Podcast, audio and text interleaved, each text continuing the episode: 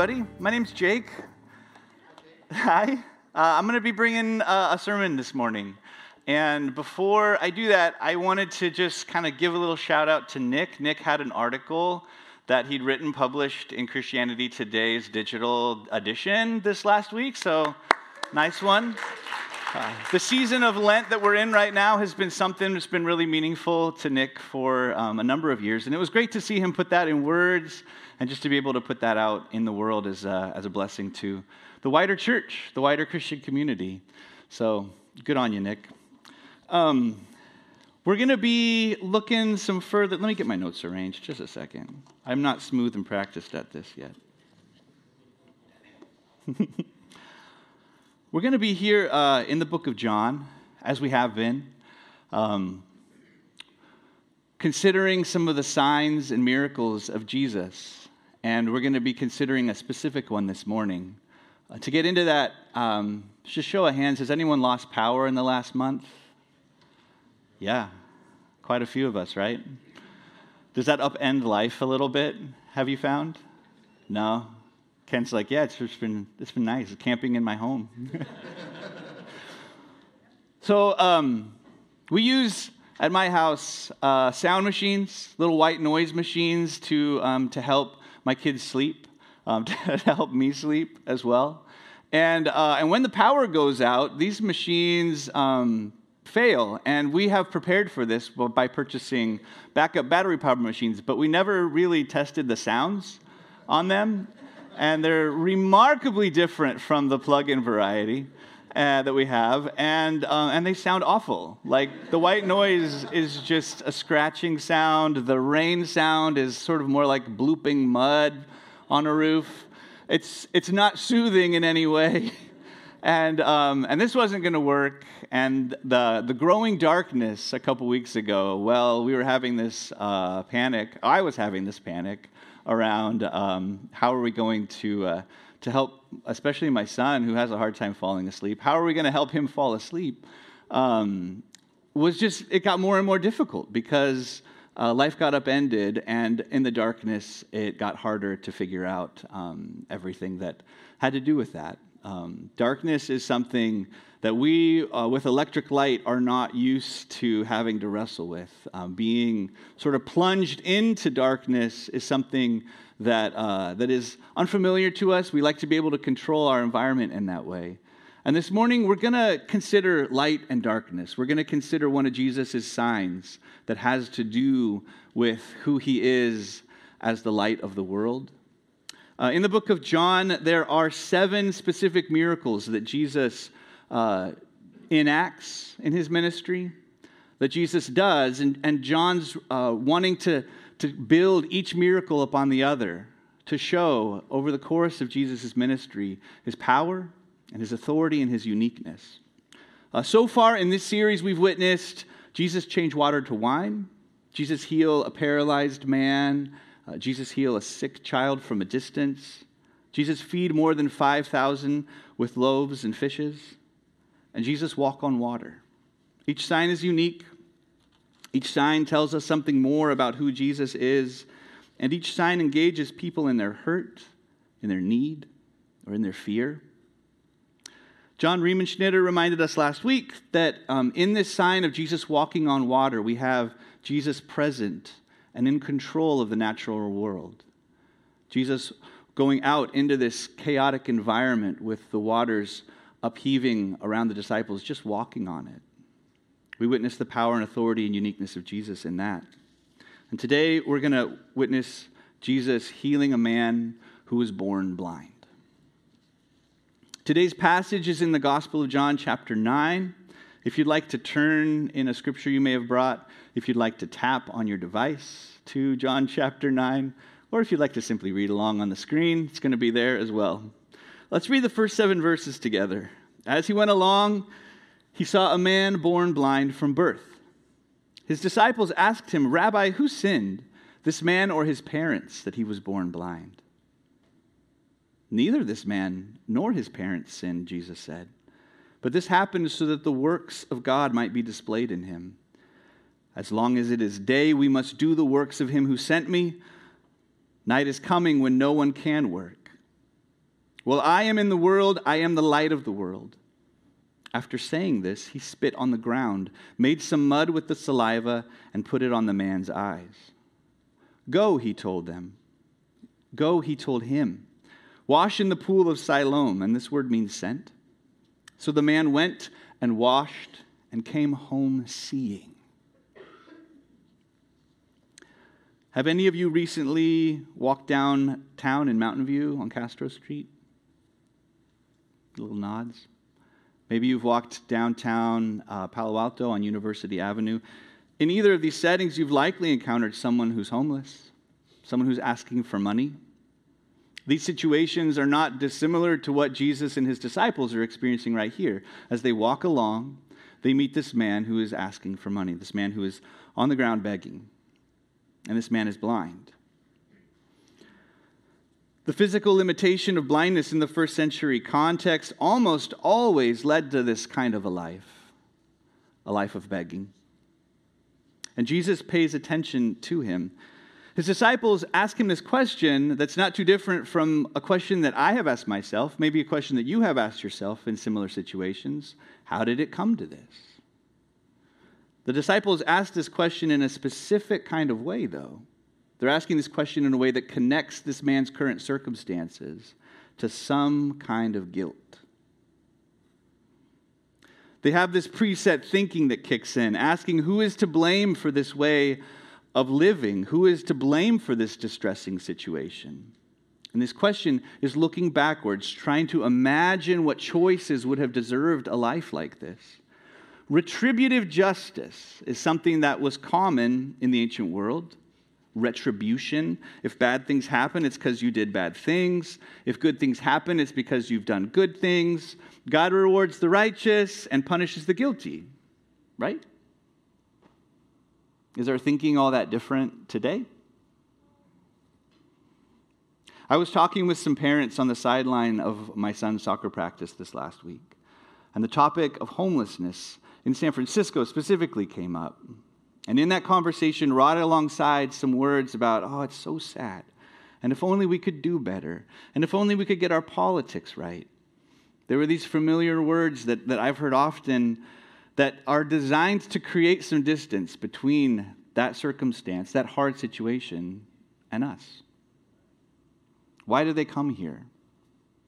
It's probably the weather.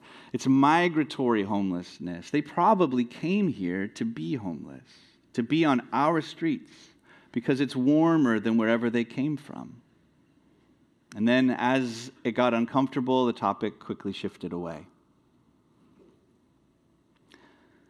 Don't we want to distance ourselves from hardship, especially the hardship of others, to create some sort of space between our experience and theirs? It's easy to blame, to assign some sort of guilt and then to say there on our streets. To be frustrated with them for their condition. How quickly our compassion can bleed away. I was amazed in this conversation. It was gone in about 30 seconds. Look at Jesus' response here in verse 3. Neither this man nor his parents sinned, said Jesus, but this happened so that the works of God might be displayed in him. Jesus is saying here that the realities of brokenness in the world do not always equate to personal guilt. Maybe this is a better way of saying this. Brokenness in a life does not always equal sinfulness in that life. Brokenness in a life does not always equal sinfulness in that life. This is pretty significant. This response of Jesus is upending common social understandings of their time and of our time. It's throwing a wrench in the way that we would normally be thinking about things. Jesus is saying, no, it wasn't a secret sin of his parents. No, it's not some secret sin of his. There isn't anything to confess. Jesus doesn't, however, explain away the misery. He doesn't really give much attention to the past at all. Jesus pulls the attention forward. Jesus doesn't let the standard narrative continue he insists that the justice of God doesn't work like that. And then he pushes the attention forward. It can feel like this response of Jesus in verse 3 is portraying God as setting people up for misery. This later part of verse 3, but this happens so that the works of God might be displayed in him, can easily sound like God's causing this painful circumstance just so he can show off a few years later, right? But as Jesus is saying this, he doesn't actually address that question, at least not with words. He doesn't dismantle this assumption with his words, he dismantles it with his presence, the simple cause and effect paradigm that the disciples asked their question. He's turning their attention away from the sin and he's pulling their attention toward what God's going to do. Jesus is emphasizing that in this current circumstance, God is going to do something. God's power is going to be on clear display in this broken circumstance. And this is important. In our broken world, in the hurt and the hardship, God is at work. Think with me for a moment about the world that this man lives in. Think about his life. Now, darkness in the ancient Near East was associated with chaos. So, with that in mind, what would it mean for your whole world to be darkness? The only sensations that you have are those that have nothing to do with sight. You got sound, touch, smell, taste. How would these words sound to you as a first century Israelite wanting to be devoted to God? These words from the Torah, Genesis 1 3 through 5. Then God said, Let there be light, and there was light. And God saw that the light was good. And God separated the light from the darkness. God called the light day, and the darkness he called night. And there was evening, and there was morning the first day when your whole world is darkness, how do you even conceive of light? How do you even imagine sight if you've never had it? One thing you would know for sure is that the world was made for people with it, and you're excluded from that world. To not have sight meant total dependence on others, on the charity of your neighbors, on the kindness of strangers. And it's into this circumstance now that Jesus starts to talk about himself as being the light of the world. The same way that God, who brought forth the first light with his word, Jesus is now about to bring light into the literal darkness of this man's world. This sign, this miracle, about, along with these words about being the light of the world, are Jesus aligning himself in an audacious way with God, aligning himself as the Lord over creation. And into this broken situation, Jesus brings creation power. Jesus is bringing creation power into this broken situation.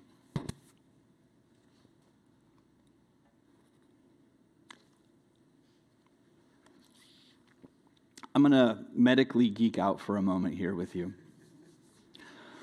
can you join me in this geek out moment? This is like taking a slight break from, from this, but I just, I got excited about this. Um, but I'm going to call you out, Esther.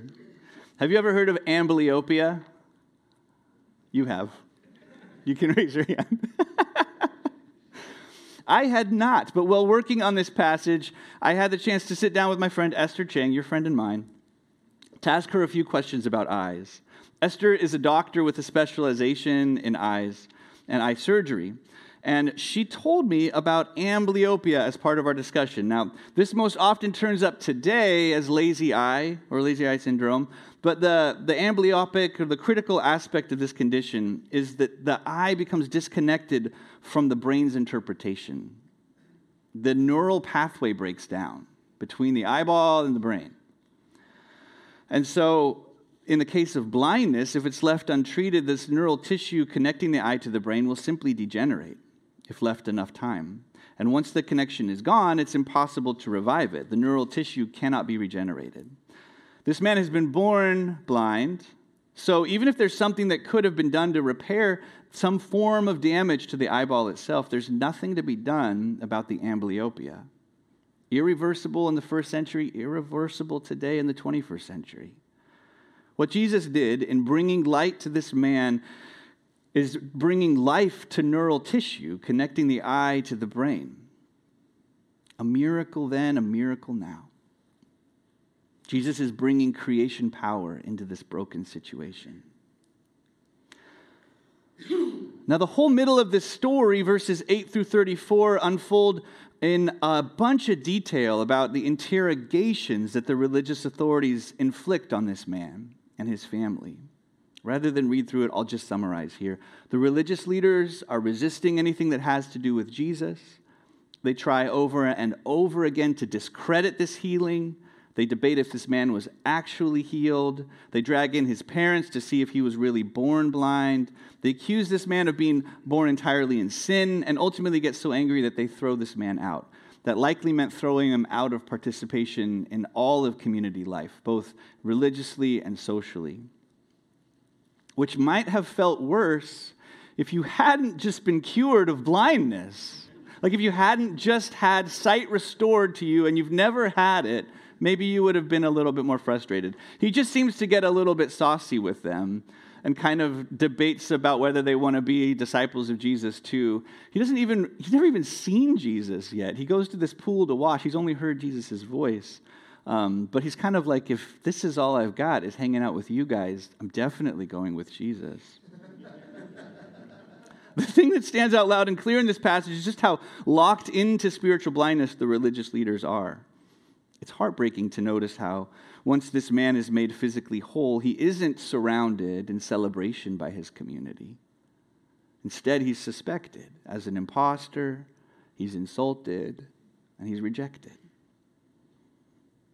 The religious leaders can't stand to recognize that Jesus has done the miraculous, and they lose sight of the beautiful and the good thing that has happened to their fellow neighbor, to their fellow Jew, their countrymen, to their fellow human. They lose sight of God as at work. Literally, they get blind to it. They can no longer see the life flourishing up in front of them. So rather than rejoice, they interrogate and reject. It's a lot to load onto this guy. He doesn't even fully know who Jesus is. He's not seemingly aware of Jesus' teaching. Like I said, he hasn't even seen him yet, he's just heard his voice. All he has is a name and an experience. The way this guy puts it is disarming, so straightforward.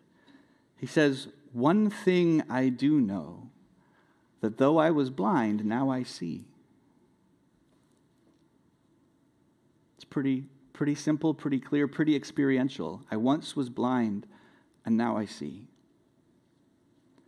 And the gospel author, John, is preparing us through all of these failings of the healed man's community to really see that Jesus is the one with something better. Jesus is the one that is bringing life. Here's something to hold on to. Because believing in Jesus, believing into Jesus, will complicate life. We're using this phrase into, or this word into as we talk about belief in Jesus, believing into Jesus pretty purposefully in this series. Because we're trying to not just convey belief in a concept, acquiescence to an idea, but that belief into Jesus is a, a new way to live. It's a new way to be a human being. Belief into Jesus is something we're doing with our whole selves, our whole lives. And doing this, believing in this way, will lead us into broken places in the world. It will have you caring about broken people. It will have you investing yourself in broken communities. But that's where the works of God are most on display. The works of God are made most visible in places of hurt and brokenness. The works of God are made most visible in places of brokenness. This is something that we at Highway are, are seeking to facilitate at our missional campus. This is a big part of what my work on staff is about. If the work, if the people of God will show up in the places of brokenness, then the works of God will be most visible there. We talked about the Hotel de Zink homeless shelter uh, earlier in the announcement time. That's what this shelter is about. That's what our participation in the shelter is about. This is what our participation in places like Hope's Corner is about, where we make and provide meals for the hungry. This is why we're tutoring at the Day Worker Center. This is why we are bringing groceries to the RVs parked in the places around the city. This is why we're building friendships in these contexts, letting the works of God be seen. Our testimony is not nice people doing nice things. Our testimony is that we are walking in the way of Jesus, who himself drew near to broken situations just like this one. It's through Jesus that new creation happens. It's through Jesus that restoration happens. This kind of incarnational God with us work is what happens when the people of God enter into areas of brokenness. So I want to encourage you to show up in these places. There's still space to sign up for being a part of the Hotel de Zink homeless shelter. Make some food and come sit with our guests. Share in a conversation that you might feel awkward in. I get it. It can be hard to find common ground. The life experiences are different, but you can do it. You can totally do it. Call me up, I'll come with you. When you do, when you're present and willing to be in the complexity of a messy situation, the works of God can be made visible. Let's pick back up with our story. In John 9, verse 35 to 41, we read these words Jesus heard that they had thrown him out. This is talking about the man. And when he found him, he said, Do you believe in the Son of Man? Who is he, sir? The man asked. Tell me. Tell me so that I may believe in him. Jesus said, You have now seen him. In fact, he is the one speaking with you. Then the man said, Lord, I believe, and he worshiped him. Jesus said, For judgment I've come into the world so that the blind will see, and those who see will become blind. Some Pharisees who were with him heard this and asked, what? Are we blind to? Jesus said, If you were blind, you would not be guilty of sin. But now that you claim that you can see, your guilt remains.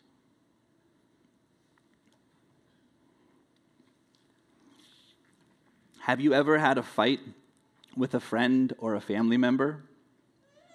And there's been this distance created between you? Have you ever suffered through a sickness and been separated away from those that you know and love? And in either of these situations, one of the significant things that we want is to be reached out to, to be found, for the estrangement to be over, for you to share in life again. True confession, I snore. This is a situ- life situation that I have. I snore badly sometimes. I have tried various solutions right now. I have a little unit. Check it out. It's called a Sleep Nora. Here's a picture of it. It's essentially a thin inflatable paddle that you tuck into your pillowcase. It's connected to an air compressor, and there's a sensor involved too. And when you start to snore, the sensor hears it, kicks on the compressor, fills up the paddle, and pushes your head around uh, so you stop snoring, but you don't wake up. it's great stuff. Great stuff. It kind of works. Sometimes you sleep through it, and then in the morning you're like, why does my neck feel so like worn out? and other times it wakes you up. So anyway, it, snore, it blocks the snoring a portion of the time. It, it, it does, but only kind of. Sometimes it's just all too much. I'm having a bad night. Norris pushed my head around, but the snoring just continues, and I'll go sleep on the couch. We call those nights, me and my wife, we call them Snore Fest. It's a festival of snore. It's a rebranding effort that's trying to make us feel better about the last night, but it doesn't really work because it's been pretty junky sleep. But every time this happens, um, my wife tells me the next day that even though she wasn't sleeping well with me snoring beside her, she also didn't sleep well because I was absent. And so, even with my snor- noisy, lame snoring, my presence was missed. All right. Aw. Love. I feel the same way. Seriously, the presence of one another is powerful. Sometimes it's the most powerful thing that we can offer to someone, especially someone in a place of hurt and brokenness. Being with people really matters. Being present in those places can be so significant. So, in considering the power of presence and considering that Jesus is the one who starts the whole thing, when he first took notice of this man, way back in verse 1, later on, when Jesus hears of all that he's been through, all that this man has struggled through and suffered in the rejection of his community, Jesus goes to find him. Jesus notices and Jesus, is, Jesus goes. Jesus notices and Jesus goes. The encounter, first initiated by Jesus. The reconnection with this man later on is initiated by Jesus. It is Jesus who draws near in both meetings. It is Jesus who sees and moves toward for the physical healing, and second, for this restoration spiritually by inviting him both to see and believe. Do you believe in the Son of Man? is what Jesus asks. And then the man says, Lord, I believe, and he worships him. And here's something to take note of this is the first and the only time in the whole book of John, the whole gospel, that anyone is described as worshiping Jesus. This man has experienced healing in his physical self, but after all these encounters with skeptics and baffled neighbors, and the way his parents washed their hands of him, and then getting thrown out, now he sees with greater insight than anyone else. Now he sees the divinity of Jesus. This man recognizes that God has drawn near to him. His only possible response is worship. With eyes now opened on the world, with light now and sight now a part of his world, his eyes are opened to Christ's divinity, and the man sees better than anyone else. He recognizes not just the rabbiness of Jesus, not just the prophet box that people want to put Jesus in. The man sees the incarnate God, fully worthy of worship. The only right response is worship. Jesus is more than fulfillment of prior expectations. All these signs happen within the superstructure of this one great miracle of the incarnation, the physical presence of God with us. All these signs in John's gospel water to wine, healings, feeding of the 5,000, walking on water these are all emphasizing the unique power and authority of Jesus. The expectations for Messiah are being gathered together here rabbi, prophet, and king but then he is surpassing them all because he is more. He is the Son of God, he is the Word, he is the Logos. The Apostle Paul will later articulate this as he is the image of the invisible God. Jesus addressed the social shame of this man by declaring that his condition was not linked to any guilt. He addresses the physical affliction of this man by healing his eyes. He displays creation power by bringing light to what was dark. He brings life to what has died. And Jesus came back to bring this man into full relationship with him. The gospel author is hoping that we will also recognize, along with this healing man, healed man, that Jesus is the Son of God that we would believe into him, and that we also might have life. As Nick and the band come on back up to lead us in some more song, some more time of musical worship, I'd like to propose uh, that we change this guy's name. We never know what his actual name is, but he gets called the man who was born blind all the time. Uh, I wonder if a name change is in order here because that's not where this guy stays. He is the man who has been healed, he's the man who is given sight. I want to emphasize this because we too can be defined by our healing. we can be defined by our healing. I'm not sure whatever it is that you have carried into this room this morning, what anxieties or worries you have.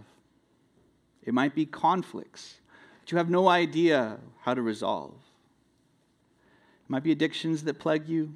It might be fears about your future or regrets about your past. Fears about provision or loss that you cannot get over. Maybe it's even hard to imagine what healing would look like, but you know that in this moment you are lacking. You know that this moment you have need. You're sitting in the dust, unable to imagine what light even is. So, to all of us, I want to invite you to listen for the voice of Jesus asking, Do you believe? Can you trust me to speak light into your darkness? Can you trust me to revive that which has maybe been long dead? To bring life where there is brokenness?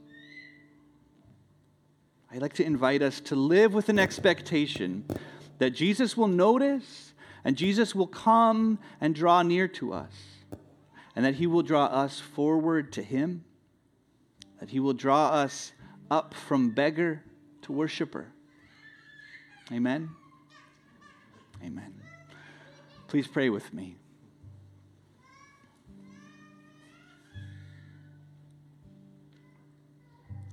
Lord God, we know that life can be unpredictable. And we know that there are brokenness and sorrows in our world in our individual lives, in our small communities. Lord, we know people that have suffered. We know suffering that we have experienced ourselves. So, God, I want to just thank you for this picture that you have given to us of how you come so near as to be able to reach in and give us sight, to be able to give us life and to call us into something new. Open, God, our eyes to be able to see you spiritually, to be able to see you as you fully are. Lord, would it strengthen us? Would it would it make us like this man, saucy in the face of criticism or critique? That you are other than you are, that you are the way, the truth, and the life. Lord, I pray that you would also just bless us with a humility when we are in places of brokenness and hurt.